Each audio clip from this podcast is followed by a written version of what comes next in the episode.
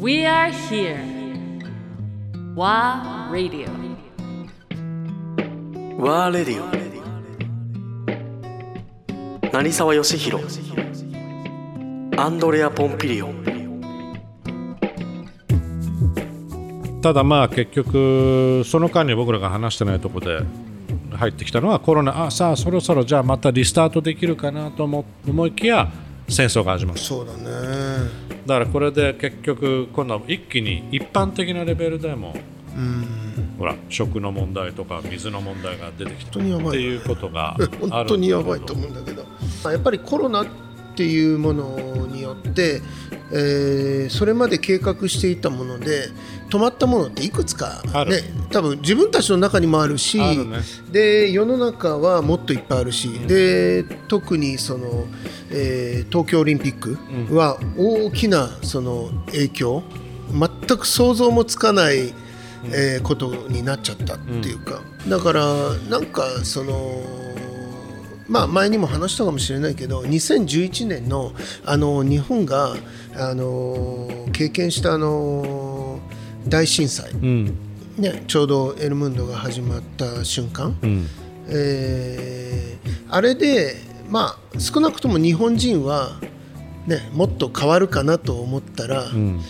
結局その三陸あたり直接被害を受けた人たち以外の日本人は、うん。ちょっと言い方は、まあ、自分も含めてなんだけど、えーそこまでうん。重く受け止めなかったというか影響を受けなかった、うん。ね、残念ながら。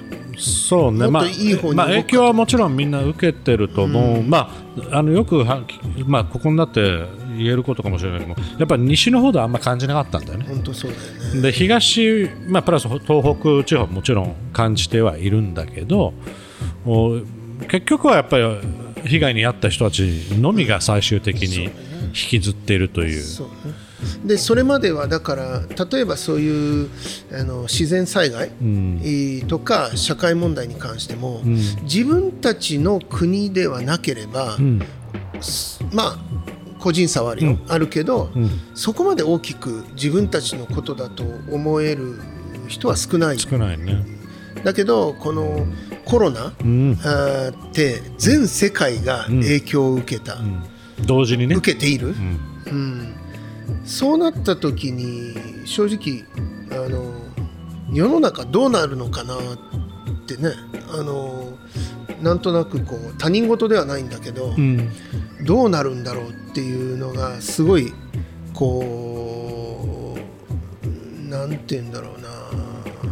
ちょっとまあうう恐怖でもあり、まあ、あとはそこにすごく興味っていうとあの軽くかん、ね、言うところではないけど、ん。興味が湧いた、あの結局その危機感みたいなものを全世界が同時に、ねえー影響されてない人いないもんね。そこなんだよね。だからもう関係ない人がいない問題が起きた、うん、すごいよね。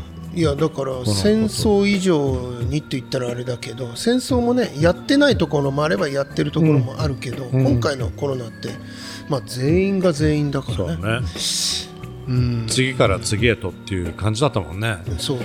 波もできてうん。ワクチンも世界中に一気に広がってっていう。だね。なんか異常なある意味パニック映画を見てるようなあるいやえ映画でもね描けない。描けないぐらい。ここまでのことは映画にしちゃうと、もうそれはありありえないでしょって言われちゃう、でもそう考えるとさ、数年前までは本当こういう似たようなパニック映画が、いわゆる想定？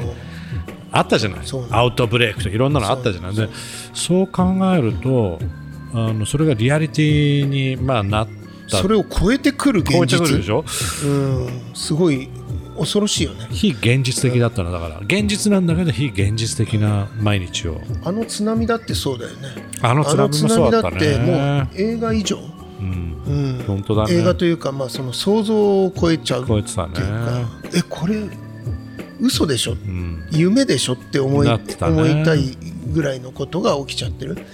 でまああのそういう中で、えーそのまあそれ以前からやっていたその、まあ、社会問題に対して自分たちこうえー料理人が何ができるかっていう、その1年に一度やってた試みも、まあねあの実は2020年はいよいよ日本で、えーその会議を。そうだからね、前回の話の続きになっちゃうけども、まあ、バスク、うーのこの試みっていうのもものすごい面白い。しかも政府もそれをサポートしているっていうところは大変ユニークででアジアを代表して、まあ、吉成沢があーいわゆるうーまあ、国際顧問っていう顧問っていう形のかな、うん。コンスコンまあ、コンサルタントっていう言葉じゃないよね。顧問だね。顧問になるんだね、アドバイザー的な立ち、まあ、あるいは、えーアンバサダー的な要素なんだろうけどそれまあ、はまあ、会議をね会議を、うん。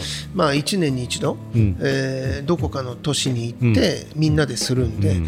まあ、結局そのその国を代表するっていうことはないけども、まあ、あくまでも個人なんだけど、まあ、ちゃんとそのおいろんな意見をういろんな国のう人が意見を言うっていう意味で、まあ、世界各国の、うん。えーシェフがね。そうねやるんだけどね。でまあそれを日本でやるっていうことは決定でしょう？もう決定の話してたそうよね。ねやっぱりそのなんて言うんだろう。そういうそのしちゃんと地球で起きている社会問題に対して、ん。えー心を使ってます。で実際に行動もしなきゃいけないっていうことになってきた時に、えーこれがそのヨーロッパとか北米だけでそれを考えるものではないそうなんだよね。し、うん。でなかなかその日本ではまだまだその社会問題に対してじゃあ料理人がっていうところまでは、うん。えー大きなその動きにはないんだけどないんだ。けど、まああの世界では実際それが起きていて、うん。で、ね、やはりその文化的な部分それから食文化も含めて、うん。えー世界中がやっぱり好きな日本、うんうんね。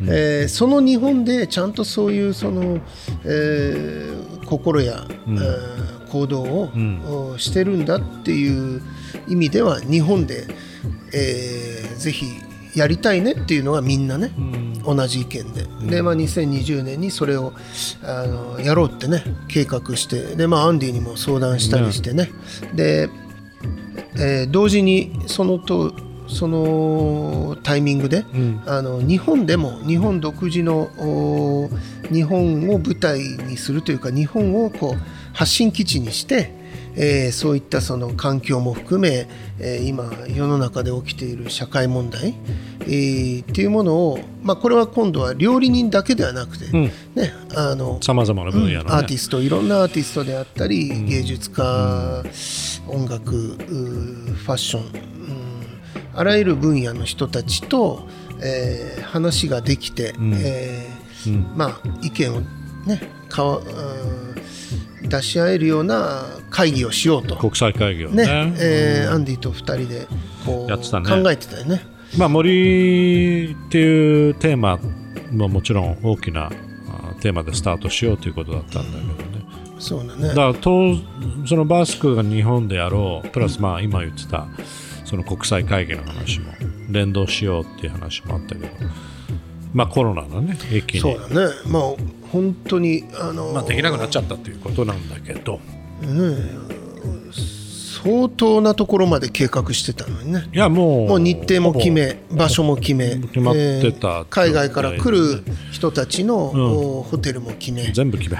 ね、でまあいわゆる協力してくれる企業も、お出て。出て。っていう中でもう完全に2020年に入った途端まあショックだったな、ね難しいねってういう。ん。やっぱりまあ思いまだ2年前の話なんだけど本当遠い昔のような気もするしうん。なんだけどねやっぱりね中国からっていう、その時には、ん。あまりその実感がうん。そこまでなかったけど、それがイタリアだとかアメリカっていう話になった時に、もう一気にこれあ全然世界世界中の話じゃないってなって。あのね、うん。あのエスカレーションはなんか今でもまあ考えるだけで怖いよね。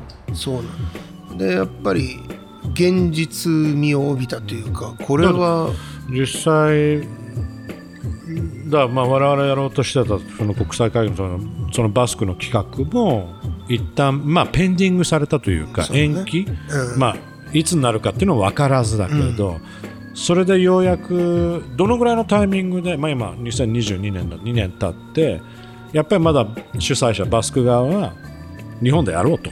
そうだね。あいのう感じにはなってて、決まったんでしょ？やることは。そう。えーとやることはまだ決まってなくてあまだそこはえーそう。結局ホスト国のん。ホストである、まあ、僕が俺があの段取りしないとし直さないといけないから一度はこうばらしたからね一そ旦う、うん、で結局ね協力してくれる企業もコロナの影響を大きく受けて、うん。えーまあ、辞退っていうことにもなったしね、だからまあこれからうまくその準備ができれば、えー来年もう今年のバスク・キュリナリーの2022年の会議は終わったんです。よあちょうど先週。そういえばなんかオンラインでやるとか言ってたね。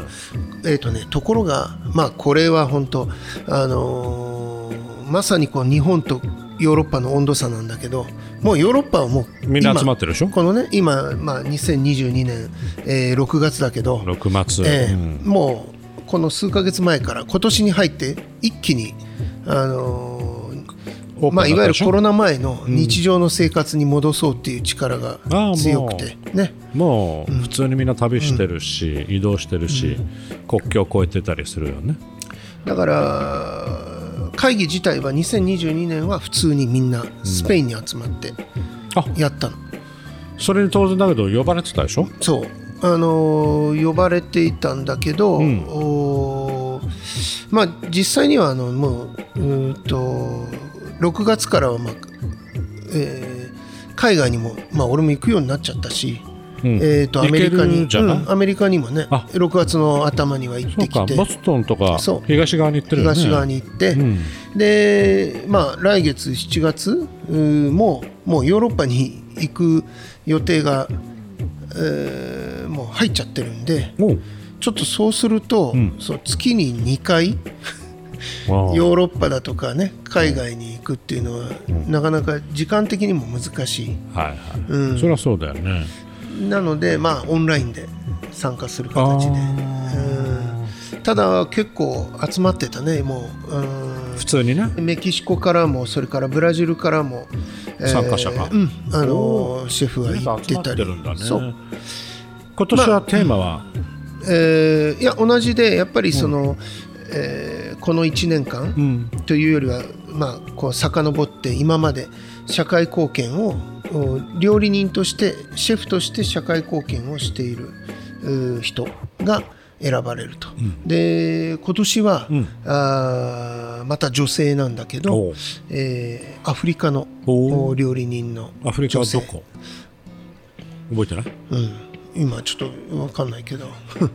あのー実際ねその、えー、と当日集まったシェフだけで、えーその、えーアワードうん。自体は、えー選ぶという、はい。今年から。え当日。その現場にいるシェフだけでん。選ぶっていうことに変わったの。うん。もうだからリモートでの、うんリモートでもそれはあのー可能だったんだけど、ん。もう今年はもう現場に来たシェフだけであ。会議をしてはいはいはいはいはいでその会議の前に、ん。いわゆるその顧問が集まっあのリモートでもみんな集まって、ん。えーいわゆるこの1年を振り返ってとかま今の、あディスカッションはするんだよね。今の、うんうん。社会世界の状況ね、うん状況に対してっていう話はするんだ。そこはし参加したんだけど、その後のあのワールドプライドセレクションに関してはもうもうなんか今年はルールを現場にいるルールを変えたみ。たい、うん、なるほど。そうなの。だからそれはだけど選ばれたその女性アフリカの女性シェフは何がポイントになって選ばれたあのーまあやっぱりその女性の差別であったり当然ね。それからやっぱり食料問題であったりとか、うんうん。まあそういう部分、うん。あのまあもう分かっての通り、今ウクライナとねロシアの問題が一番こう注目はされているけど、ん。それ以外にも、それ以前にも、うん。常にこのいろんな恐ろしいその人種差別であったり、まあそれはそうだね。あの貧困格差のそれから問題がね、一方的なその戦争ん。みたいに近いものも起きてるわけで、うん。結構ねあのまあ、えーそのウクライナ支援っていうことだけがどうしても今目立っちゃうんだけどどうん。実はそれだけじゃないっていうことはん。常にね考えなきゃいけないというか